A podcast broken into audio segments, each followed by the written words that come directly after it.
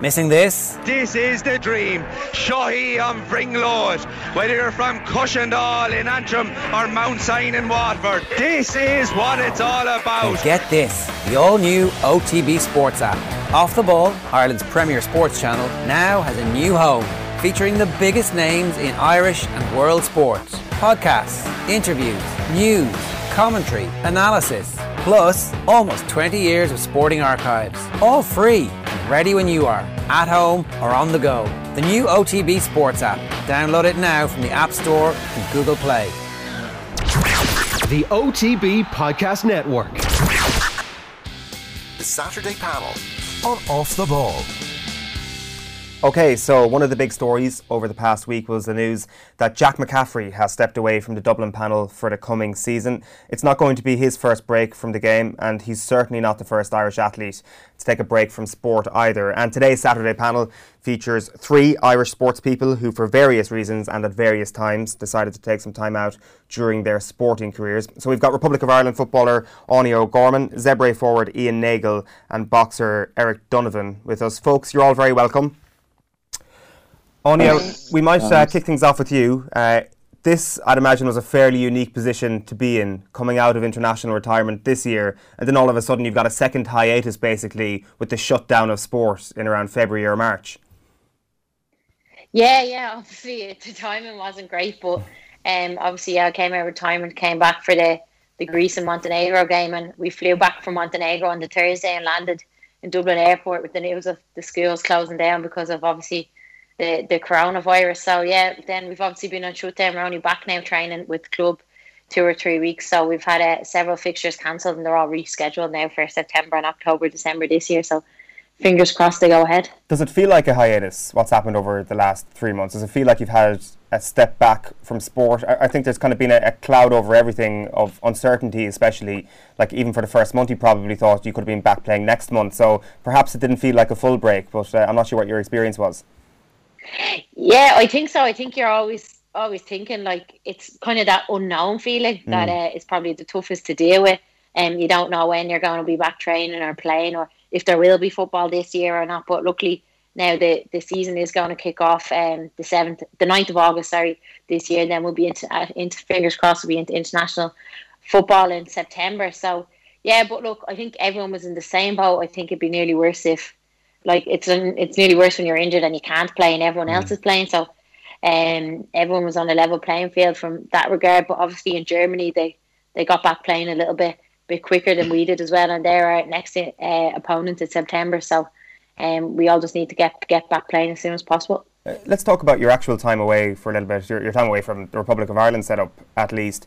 Did you think at any point when you initially retired that you would come back, that it was just a break from international football?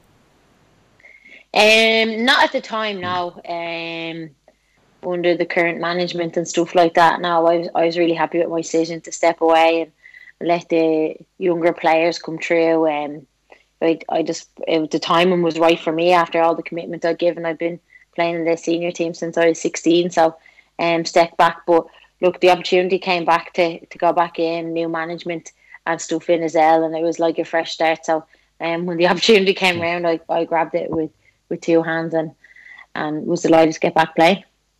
How did you feel when you came back? Did, it, did you feel like a, a, refreshed footballer coming back into the Ireland fold? Obviously, it was a very specific set of circumstances that forced you out in the first place. Yeah, like obviously, yeah, I think you get back in, you're obviously, um, it's a new setup, a new environment, um, and it's fresh, but you still feel like you've never really left. Like um, a lot of the players that I played were are still there, so I think I only took a a day or two to settle back in, and it was it was just like it was before. Ian, you took a, a total break from sport. Uh, for people who don't know, you played with Munster for you really started your professional career at Munster and played for four years, wasn't it? And then what happened? Uh, yeah, so I had been with Munster, I suppose, from uh, the academy set up into uh, senior contracts, but uh, for the last few years, I struggled with a few injuries. Um, and uh, I probably fell out of love a small bit with rugby uh, at the time. Um, and uh, I was looking at the different opportunities, and, and, one of them was to go back studying. I'd never really committed myself to studying before, and um, uh, the opportunity kind of uh, presented itself to maybe look into doing an MBA. Um, and the more I looked into that, the more excited I got by doing that. And um, I ended up kind of taking a two-year break. First year where I just travelled with uh, friends just uh, around South America, and uh, that was brilliant in itself, just because I'd never really had an opportunity to do that before. From I suppose about 16 onwards, every uh, summer would have been committed to pre-seasons, and um, rugby would have would have kind of occupied my mind. Um, you know, uh, would have been fairly uh, committed to, to rugby, and every decision I made would have been prioritising rugby. So it was a great break just to get away for a year or two and do something completely different. Um, thankfully, it worked out. The, the MBA was in Cambridge University, right? Yeah, yeah, one year, just for one year. not a, a path well worn where a rugby player ends up going to, to Cambridge afterwards. Was this something that you'd considered early in life and you perhaps thought that the education thing was something you might never get around to? Um, to be honest, I, it's not really something I'd, I'd considered too much. Um, so I kind of got to a funny crossroads, really. Um, I had gone on loan from Munster to Newcastle and uh, the first week that I was there, I got a bad injury on my ankle, and that ruled me out for the rest of the season. And at that stage, then I kind of made the decision: look, I'm going to do something else. And funnily enough, the crossroads I was at was to either go into the military or um, to go into business school. Um, so I kind of spent the next four or five months meeting as many people as I could from um, both sides of things and just talking about their experiences and their their um, uh, you know, what their advice would be. Um, and the more I looked down the military side of things, uh, I probably came to the conclusion I was a bit too old. Um, I uh, went to the barracks in Cork and spoke to a colonel there, and um, I actually went to uh, over to the UK uh, to a base for the Marines and just spoke to as many people as I could, and just um, realised I was probably a bit too old to get started down that route. What age were you? um, was 24, right. 24, 25, yeah. Um, and then uh, I looked more into the business school, and uh, the people I spoke with really kind of sold it to me. Um, as much for that, I wasn't exactly sure what I wanted to do after rugby, and the, the MBA is a good transition to to kind of get a, taste of, of different industries and that type of thing. So the more I looked into that, then I um, got more excited about it. And in terms of the application, I actually thought it was a long shot. Really, you know, um, the the rugby side of things is a is a is a good one to have in terms of your work experience. But then the academic side of things, I um, thought would have been a stretch for me. So um, when I when I got the the, the offer, I was delighted and, and kind of took it with both hands. Why did you fall out of love with the game? Um, yeah, good question. I suppose I suppose I, I, I, I really like rugby, um, uh, but I probably, you know, didn't love it enough or don't love it enough for, for it to consume my entire life, if that makes sense. Mm. Um, I kind of have different interests in, in different things, and up to that point, I really had just made rugby um, my everything in terms of, uh, you know, life decisions I'd made, or even in university, instead of having a normal university experience, I'd be up early and I'd be training and I'd wouldn't be going out because I'd be trying to be disciplined and and uh, and seeing what other friends were doing, whether it was you know traveling or going on J1s or or starting their own little businesses or whatever. I, I probably envied them them slightly, um, and uh, I would have been very happy to continue playing rugby, but but at the same time I was just as excited to do something else maybe. Um, and and back playing rugby now, I'm I'm delighted to be playing rugby, but it's it's nice to know that whenever I do finish playing rugby, there are other things out there that I'll be just as, as excited to do, hopefully. Absolutely. Eric, did you ever consider joining the military? Oh, we just uh, appear to have lost your audio there, Eric. We'll get that sorted uh, in just a moment. Uh, we might go back to you for a second, Donny, because it's very interesting what Ian is saying about having fallen out of love with the game. Uh, did that ever happen to you at any point where you actually fell out of love with the sport of football, or was it a very specific situational thing with the Republic of Ireland? No, I don't think I'd say I, I did fall out of love with, with football at all. And um, obviously, I was when I stepped back from the international team, I was still playing my club team in Peamount. Um, and I think when I did step back, I, I was really, really enjoying my football and um, and and really enjoy the club at Peamount. So now I think I would be a bit lost if, if I wasn't playing football. But obviously I'm lucky as well, like that I have a bit a bit of balance in my life. Um, I'm personal training, fitness structure, um, so I have other things going on in life as well, and just wanted to step back and just focus on things like that, like like um he said as well that you just miss out on so many things growing up um throughout like your college life and um life choices you make and even with like things like your six year holiday when your friends are on your six year holiday and you're just um committing yourself to football and it's family things as well you miss out on as well. So um I think that was part of the reason why I stepped back and um was just enjoying my club football and was able to do all them things and refresh now going back into the setup. It's interesting that you mentioned the interests outside of sport there, Áine, and immediately what I would think if, if you compare your story with Ian's is that being a personal trainer outside of sport is very similar to sport itself. It's quite a sports based job, I guess. Did you ever feel that it was too much or that you were focusing too much on sport, or was it actually great to be pursuing both walks of life with all the energy that you had? Yeah, I think so. Like, I think that that's what, what I enjoy doing and I have a passion for as well. So, um, that's obviously uh, the direction that, that I was. If I didn't play football, I probably mm. probably still pursue. And obviously, I did my coaching badges as well, my UEFA B.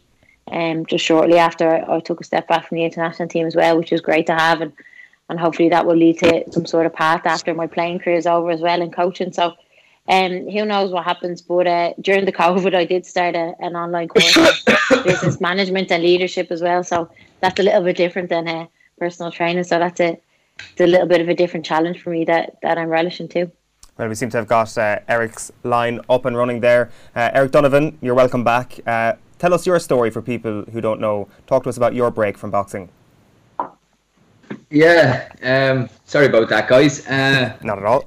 No, uh, the um, funny you asked that the, the question about the military. Ian was speaking there. I was actually considering joining the military uh, many times you know, as a Kildare man and the Curragh being so close, and uh, I had some friends and former boxers that uh, represented their club went into the, you know, went down that route as well, and um, I just kept putting it off, and then chasing the Olympics, and people were, I was getting mixed messages. Some people were saying the army will be brilliant and it'll give you loads of time off, and then I was hearing from other boxers who were saying no, they have to go on duty and they're not getting time off, and getting mixed messages all the time. And then I just kept plowing forward and chasing the Olympic dream. And then in 2013, I realized I was 27 years old. I had just returned from an eight month stint in Kazakhstan. And um, I gave up on my education. I gave up on work, exp- work you know, uh, taking the plunge into the into the work work life or the workforce. And so I didn't really have much work experience. And up for 10 years I've been supported from the age of 17 to 27 I was supported by uh, Sport Ireland and funded by them. And now suddenly I wasn't number one in Ireland anymore and now I wasn't supported by uh, I wasn't funded I wasn't on a grant anymore. And I had two young boys and I was standing in, in the queue signing on the dole and I was like this is not how it was meant to be. Uh, didn't this is not how I envisaged life my life to be you know? And um, very felt very anxious, felt very lonely at that time, and very confused as well because I had given so much to my to my boxing career, and in some ways, as as Ian said there about you know being consumed by it, like I was consumed by boxing. Boxing became my whole identity, dangerously so that I didn't realize anything. I didn't know. I kind of lost myself, you know. And then I realized I was boxing for the wrong reasons. I was boxing for my coach, boxing for my family, boxing for trying to just make people happy around me. So I kind of I walked away from it then in 2013, and I went. I knew I had to do something for my future, just to, to have a bit more of a security in my future. And I went back into education then, and I studied counselling and psychotherapy and went back as a mature student. Did a two two year full time course and diploma. Got a got a diploma in 2015, and I was about to go for my degree in 2016 when when I when I started to kind of get the urge again to box, to go back boxing, and this time it was for all the right reasons. It was for all the kind of more like a redemption story, all the near misses, all the setbacks, all the shortcomings I had in my life. I kind of over the sabbatical, I kind of got my life back in gear, back together, and got my uh, kind of found myself again, and I had a new sense of uh, a kind of a new maturity, a new strength, a new focus, and even the breakaway gave me a chance to learn about boxing from a different from a different perspective. Even even from a coaching perspective, I was doing a little bit of coaching, and I was keeping fit, but I wasn't competing. And then sure enough, the conclusion I came to was I can always go back and do my degree, but I can't always go back and box. And I just felt like I'd one more round, one more fight in me, and something left to achieve, and I didn't want to finish up um, and, have any any regrets. And so I turned pro in 2016, and now I'm. You know, I'm, I'm I'm the undefeated Irish professional featherweight champion, and I'm on the verge of a world world ranking title fight, and I'm going to make my Sky Sports debut on the 14th of August an Eddie Hearn's fight card, uh, fight camp in his backyard. So, um, how times have changed, eh? Yeah, not bad. But it's some story. Like if you had to pick one strand or, or one theme that came from your hiatus, the thing that transformed your career and transformed your mindset and allowed you to fight for the right reasons. What was that thing? What was that experience? Was there a tangible moment? Oh, there was definitely. I just I I had to learn a bit more about Eric, and um, I had to change my life. You know, I was very distracted throughout my amateur career. Um, I, you know, I suffered badly with mental health issues, and I used a lot. I had a lot of coping mechanisms to deal with that. Um, I was dealing with something very, very powerful that I had no understanding or awareness of. You know what kind of damage I was doing to myself or to people around me. It was just I was almost a slave to my addictions and uh, everything was an addiction to me. I obsessed with everything, whatever I touched, and uh, um, I had to I had to educate myself. I had to find out why I was thinking the way I was thinking, why I was feeling the way I was feeling, and acting the way I was acting. So I had to go and understand a lot about the about the mind, about myself, and you know, once I kind of got to grips with all of that, I was in a much better position to be able to make decisions for my life, for my future.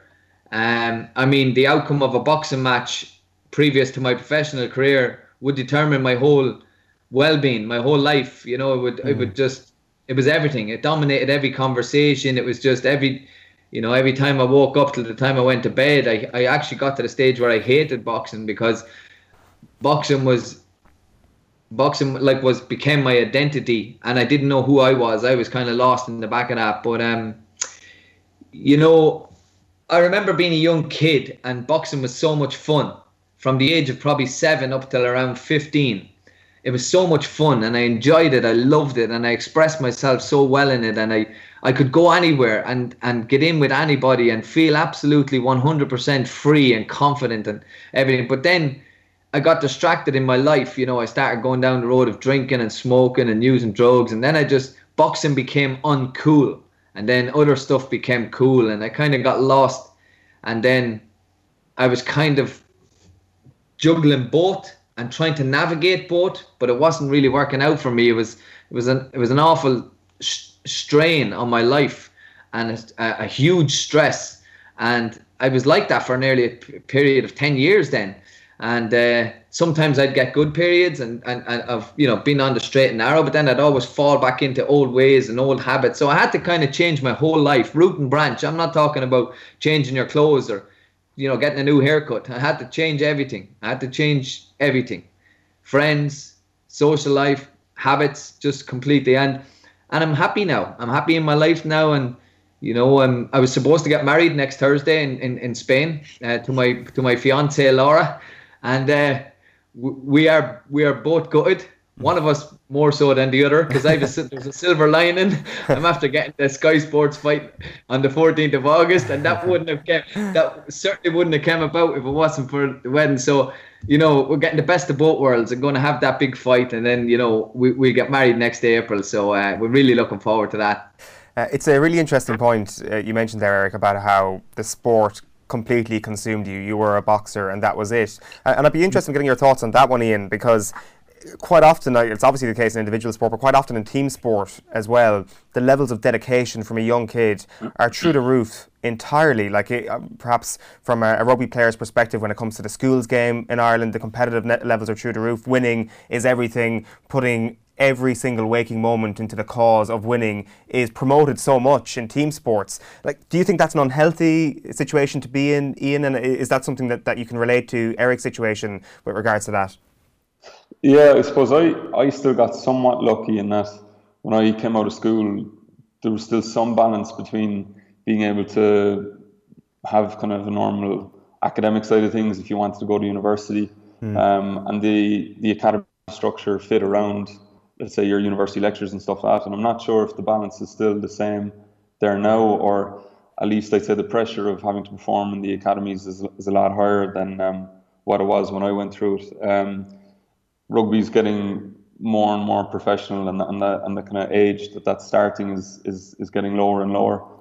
Um, yeah, it's tough. It's tough for uh, for for guys coming through now. I would say I I found that that I quickly you kind of come into a bubble, um, and that, that that rugby, and I don't know if it's the same um, for Áine and Eric, but where your sport becomes a little bit of a bubble, and, and like Eric was saying there, you find that you're just talking about rugby, you're thinking about rugby. A lot of your friends are in rugby, and it just becomes yeah. rugby, rugby, rugby. And when that's going great, it's great because your whole life is going great. But then very quickly, if it's not going well, or you're injured, or you're worried about contracts or selection or whatever, then then almost all aspects of your life are kind of negative in that moment too. Um, but it, I suppose it just starts to, to, consume you entirely, and this is something that I really want to get into. We just have to go to news, so if you wouldn't mind holding that thought, Ian, we'll get straight back into that after two o'clock. You are listening to Áine O'Gorman, Eric Donovan, and Ian Nagle talking about stepping back from sport. We'll take a quick break. You're very welcome back. We are joined by Áine O'Gorman, Eric Donovan, and Ian Nagle to talk about stepping back from sport on our Saturday panel. You can tweet us at Off the Ball or text us using the number 53106 if you've got any questions for our panel. Uh, Ian, before the break, you were making the point that it's difficult sometimes to detach yourself from the success or the lack of success as a sports person. If you win, your happiness is dependent on that, and vice versa. Is that something you've got better at as you got older and wiser and deeper into your career? Um, yeah, I think so. Um, I suppose studying in England for the year, um, it was great because the, the class I was in, we I think there was 160 in the class and there was over 40 different nationalities, and there was gas because you'd speak to some people and they'd ask you, you know, your background, and you'd say, "Oh, I used to play rugby," and they'd ask you, "What's that?" You know, and it's uh, you kind of very quickly realised how small fry you are, you know, on the grand scheme of things, and that's that's great because I think coming back into rugby then you you have that perspective still with you. And if ever you get consumed by the ups and downs of, of rugby in my case I found then that you can um, really kind of take a step back and, and, get a much better perspective of, of how insignificant parts of it might be. So um, for me yeah that made a huge difference. And actually playing rugby now is much more enjoyable. And, and I think that um, it's a, a, much healthier way, I think, to, to kind of play the game, and, and uh, it doesn't affect any level of professionalism or any desire I find, but but it just gives you a bit more more balance in your um, in your focus, I suppose. So, how would a, a particularly tough day at Munster have gone for you when? You were struggling with this when you had failed to, to figure out exactly how your mind worked and how you managed to enjoy your rugby more. So, so I was lucky to some extent. This, this is, it never got me down as such as I just kind of got a little bit pissed off or mm. frustrated at the the lack of control I had in the situation. So, um, if I felt that I was maybe playing well but wasn't getting opportunities, or um, if I got an injury and I couldn't kind of control the speed of my rehab enough, um, those type of things would would really frustrate me, and then by being consumed in rugby, um, I I probably let that kind of you know develop too much, I suppose. Um, and I think that that, that now maybe I, I, I, just accept those types of things a little bit more, um, and and as well I probably have more of a balance outside of rugby. That if one one if rugby isn't going well, then I can just focus on different areas of my life and and uh, try you know put more energy into making those successful and um, I think that's a much better balance to maybe where I was at a younger stage of my career. Áine, is it fair to say that you would look at things slightly differently? Even kind of looking at your hiatus, you did loads of punditry on TV, analysing the Republic of Ireland games. You also did your coaching badges. I think it seemed that without international football, you threw yourself into different elements of football. Yeah, I think so. Um, just other opportunities came up, and um, obviously it was just something different and, and a new challenge as well, but still staying remaining within the game as well. But I do think it is is important. I think as you get older, like you do do learn to have um a little bit more balance in life. And I think when you're happier, um like that's what I found now I'm happy playing with the international setup. When you're when you're a happy happier athlete, your your performance um it, it reflect re, really clearly reflects in your performance. Like so, and I think the lads would probably agree with that as well. And um and that's what it's all about. At the end of the day, it's just enjoying your sport and and performing to the highest level you can. Uh, when you say you're looking at your friends going on leaving cert holidays and you're unable to do so because of sporting commitments, does that change as you get older? Do you look at, I don't know, family occasions or, or social occasions and feel that envy as well, or did that dissipate over time?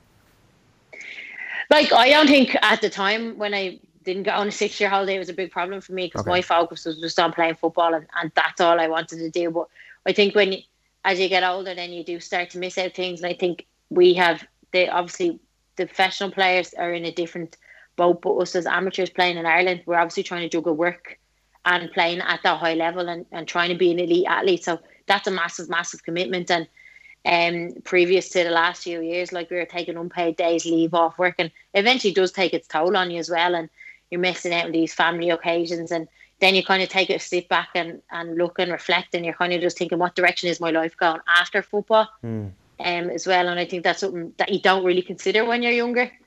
Um, what what am I going to do when after football, after all these commitments, taking all these days off? Like you need to try and buy a house, get a mortgage, and um, just just little things like that as well. That you're not we're not lucky to be in the same boat that maybe um, our male counterparts are in England that they're earning um, huge and massive amount of money that that might set them up for after. But I think sometimes that they do fall over um come across them barriers as well, going over a young age without their education. Um, so yeah, it's just just a massive balancing act, I think. I can imagine. Uh, Eric, when you listen to the other two speak, is it different from your perspective being an individual? Like, do you think you would have perhaps struggled less earlier in your career if you were playing a sport that was a team sport, for example, that you might have had people to talk to on the same side as you? Like, I presume as in an individual sport, the, the mental fortitude required is much higher.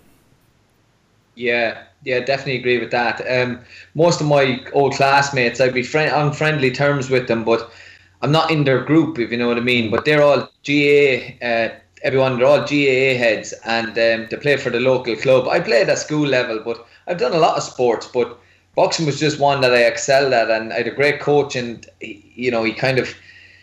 Uh, I wanted I wanted to box for him, and you know he was a great influence on my life, mentor, kind of a you know, just a really good, good, good guy, and and um, so that's the route I went down. But like I, I, I used to be envy, I envious of um, my all my former classmates because they were all, um, like I said, they were all part of the GAA club and had this big kind of, and they still have a great support, a great unit, and they all like um, there's a great camaraderie uh, with them all, and um, I even I, even to my own two sons, they're doing a bit of boxing at the moment, but they're doing other sports as well. And I wouldn't like them to do boxing to the level that I've that I'm at because it's a very lonely and tough game. And um, the highs are high, the lows are very low. But I just think that the principles of boxing can be very good, can be very good to to to help them get through life, through through school, through college, and help them in whatever route that they decide to go down. And you know, if one of them turns around and has a dream to become a world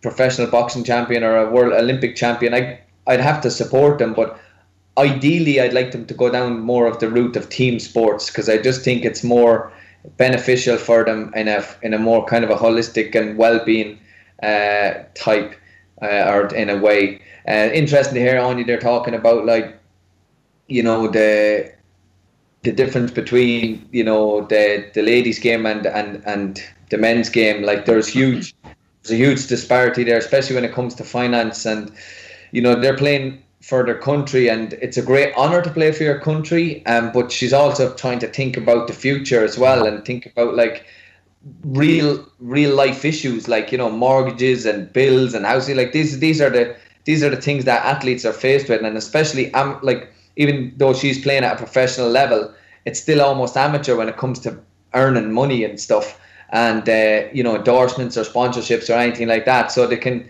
give a huge chunk of their life, and then suddenly you don't really get much even as in in a way of kind of like a, a thanks or anything. It's kind of like next. Then there's someone going to fill your place. There's someone going to fill your spot. I remember being so disheartened at the end of my amateur career because I had won so much and I have achieved so much representing Ireland and and it was it was just there was no real kind of like you know big kind of a celebration of what I'd done, or not that I was looking for that, but I just found that I was alone. You know, I was actually alone, and there was no real uh, uh, kind of a comeback on everything. You know, there was no benefit to me for what I have given, given most of my life, and.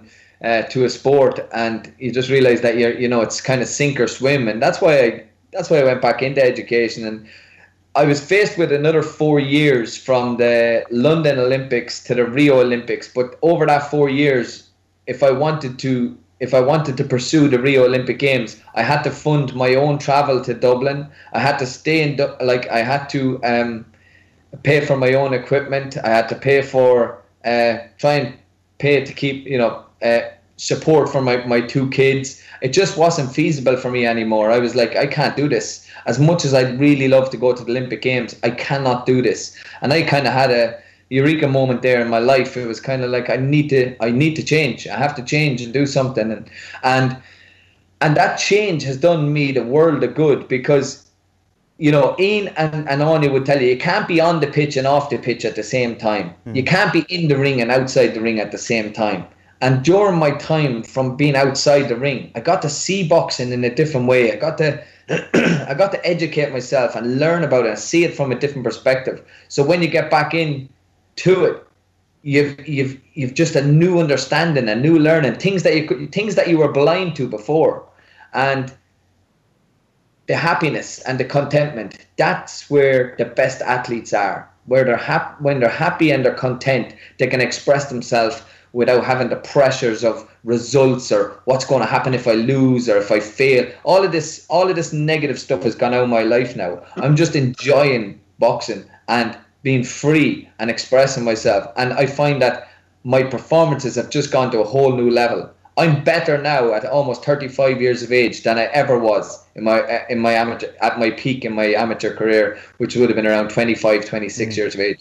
And that's a very interesting point, which I, I want to get into in a moment as well. But just on what you were saying there about your eureka moment, Eric. Like, how does one actually find that eureka moment? It's, it's probably such a, a nebulous idea to, to people on the outside looking in, but uh, like, what, what was that eureka moment for you? How, how do people try and find that to actually affect that change uh, in their life and in their sporting careers?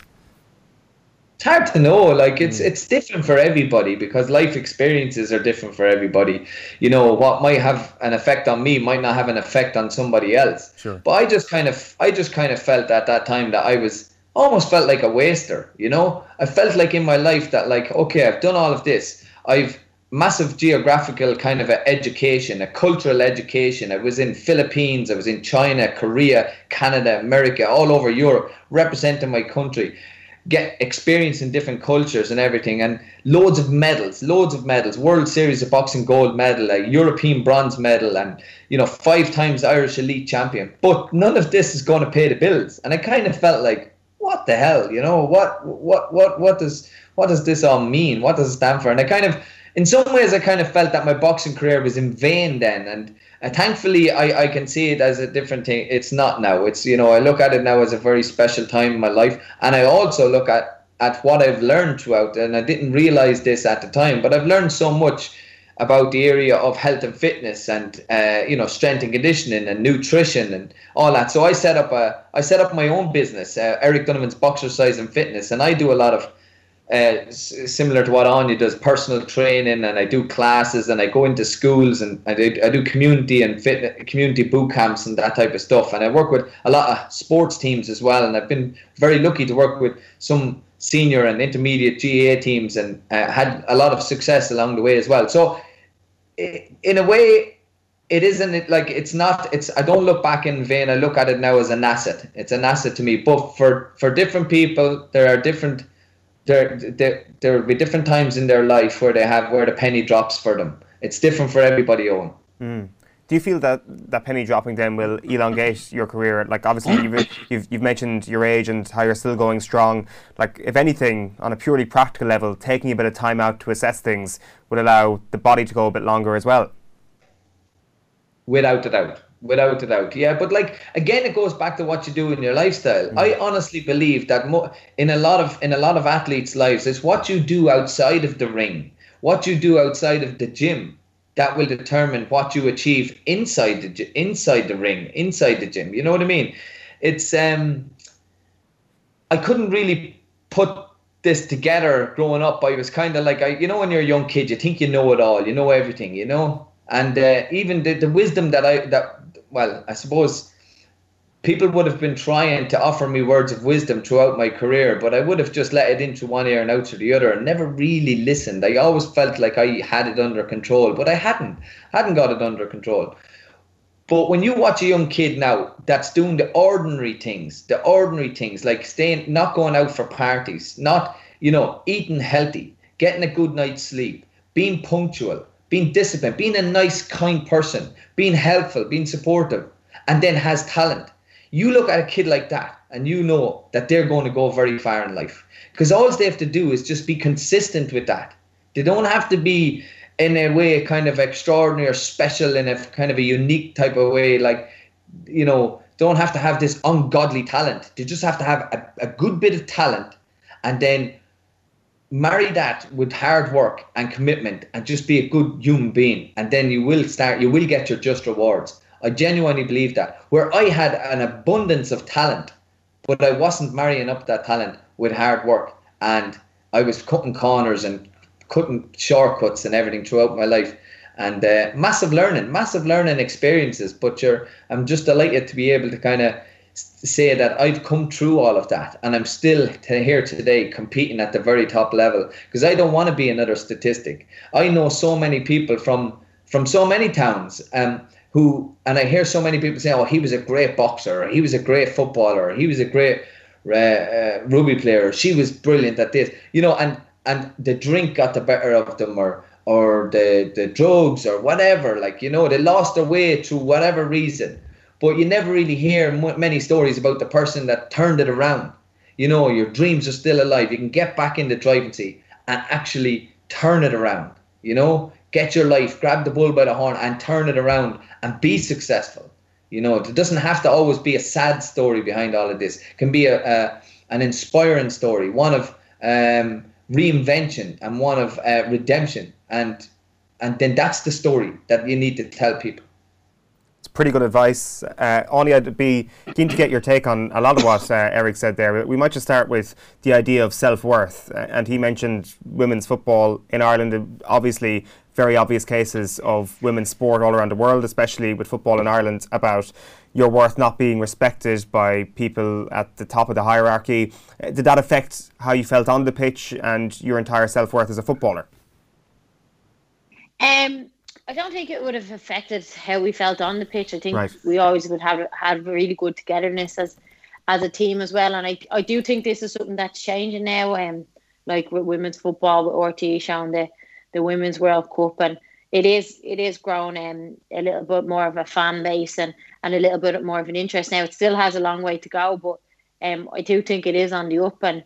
Um, which is great to see a, a, lot, a big comparison from when I started playing and the opportunities now for the girls to to be in a better environment and um, the resources that are available is great. And hopefully, in a few years, the, the women's international team will benefit from that. But there's still a lot of work to go. And um, the women's national league here, which is um, the the equivalent to the League of Ireland um, as well. So, but look, I think everything's moving in the right direction. It does come down to like resources and finances, and if you don't invest in something, how do you expect it to get out um, results at the end? But um, obviously things are great in the women's international team at the moment. Um, we we the resources are great, and if we I think if we qualify for the European Championships, that will be a really big turning point in um, for women's football. For sure. Would you go along with what Eric said that it's have to do with the really simple things if you're trying to turn a sporting career around? Eric mentioned as a young person just not going to parties and being consistent with that. Is that something you would agree with?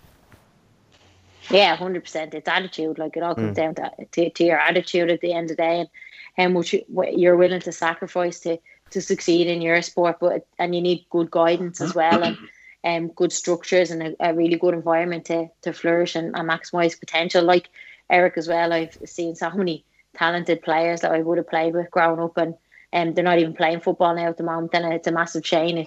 Shame if they had been given the support when they were they were younger, um, right throughout the setup. Um, they they probably would have been playing for Ireland today too. Ian, I'd be keen to, to get your take then on the, the longevity of the career in terms of actually taking a break, as you did. Like many high profile rugby players have done it. Isa Nacewa, Dan Carter, Richie McCaw all took sabbaticals from a very attritional sport to elongate their career. That probably wasn't the reason why you did it, but is that a positive unintended consequence of your hiatus from the sport? Yeah, definitely. Um, I, I was really two years that I that I wasn't really playing, so hopefully that's one or two years I can get mm. back at the end. Um, so I, I, think it's it's something maybe that that you might see more and more. Maybe not for two years, but I think definitely kind of four or five month injury, uh, four or five month break can do the world of good. You know, um, guys get typically get a kind of one month off season, but there's some niggles and, and little things that you, they're never enough that you would would stop training or stop playing, but but they probably need a few months to, to recover and um, maybe at, the halfway point of, of people's rugby careers, if they were to get that six month sabbatical, then I think that would um, would definitely kind of add another year or two towards the end. Do, do you think that is something that perhaps the IRFU should look into, especially with some of their centrally contracted players? Like there, there was a lot of thought uh, around the Australia tour in 2018 about whether or not Johnny Sexton should even travel, just to give him that summer off and allow him to kind of rest the body for a little while and perhaps elongate that time off, just so that he's fresh and ready for the Rugby World Cup in 2019.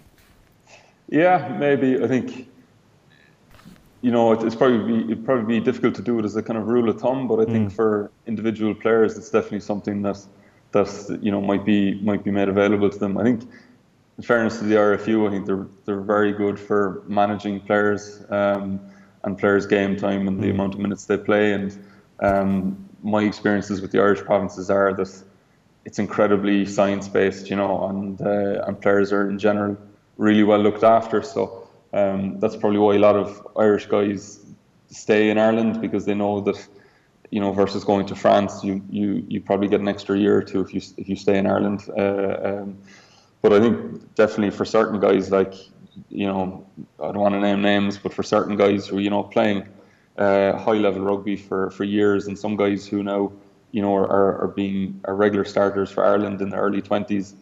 Those guys, kind of five six years down, if they could probably get a break for a few months, I think that would do them the world of good, and then and then they'd get that time again at the end of their careers. Yeah, potentially giving someone like James Ryan a summer off. Don't, don't kind of uh, impose every single summer on him for the next few years, perhaps before the next World Cup. Mightn't be the worst shout in the world. Uh, just kind of on a final point, then, Ian like this has been a time of reflection for a lot of people during this pandemic. Uh, it's been an enforced hiatus, as we've already mentioned. Is it something you'd recommend your entire situation, the way you've progressed in sport, to take some time out to reflect, to go to college, to pursue something else, uh, and ultimately elongate your career? Is it, is it something you would recommend? Yeah, I mean, I'd, I'd, hate I'd hate for it to come across in any way that that I didn't enjoy playing rugby. That's not the case at all. I do it. I do it all over again. Um, but having said that, I think you need to look at a, a, career in professional sport with open eyes, and it's there's highs and there's lows, like Eric was saying, you know, and, and um, it's important to get perspective. And I think sometimes when you go head first, as you do when you're 15, 16, and you kind of go into the professional, start going into the professional rugby environment and to some extent you have to you just have to go first hundred percent. But it's good maybe to have someone who can give you a bit of perspective at times, mm. um, whether that's your parents or, or some mentor in your life who can maybe give you a bit of balance and, and, and you know, I think that's, um, yeah, I, I, suppose uh, on reflection, um, I think, you know, it's, it's a great career, 100%, but I think that there's, you have to remember that it's not going to be there forever. And, um, you need to have, have, have that perspective, I think, is, is a big help that maybe I learned a little bit too late. Eric, is that something you go along with? And do you think that what's happened over the last few months will actually inspire a few more people to perhaps not invest as much time in their elite sports levels, actually go and sample something else? Yeah, it's a tricky one though, mm. because like, you know, the window of, uh, of chance or the window of opportunity when it comes to elite level sport or professional sports is very slim and small. You kind of have to sometimes just just go for it. But I, I, I, I think the most important thing in life is to have a support team around you. Uh, Ian mentioned that there, Áine referred to it, in the environment, you know, where you can flourish, where you can blossom, where you can bloom. So if it doesn't work out, that you actually have the good support unit around you. So then you go on to plan B, you know, and that you don't fall through the cracks how many professional footballers went over to England, gave up on education, spent six or seven years on the sidelines or trying to break into teams, and then come back, you know, 24, 25 years of age, yeah, and and and suddenly they, they don't they, they feel like losers and they feel like wasters and stuff like that. You know, I mean that yeah. that can happen. So it's important to have good people guiding you and and to I think you need to have the hunger as well as it, like you need to have the hunger inside you to want to st- always strive to be better, not only as an athlete but as a human being, as a person. You know, and there's many yeah. ways. You, there's many ways you can do that. Absolutely. Uh, listen, it's been great chatting to all three of you. We could go on for another hour here, but we'll have to leave it there. It's Áine O'Gorman, Eric Donovan, and Ian Nagle. That's who you've been listening to for the last hour. Thanks a million for your time, folks. Thank you. Uh, that is it for this week's Saturday panel. If you're just joining us, you'll be able to listen back to the full piece soon on the OTB Podcast Network. Uh, we'll take a quick break. Team news from the Premier League games next. The Saturday panel on Off the Ball. That was an OTB Podcast Network presentation.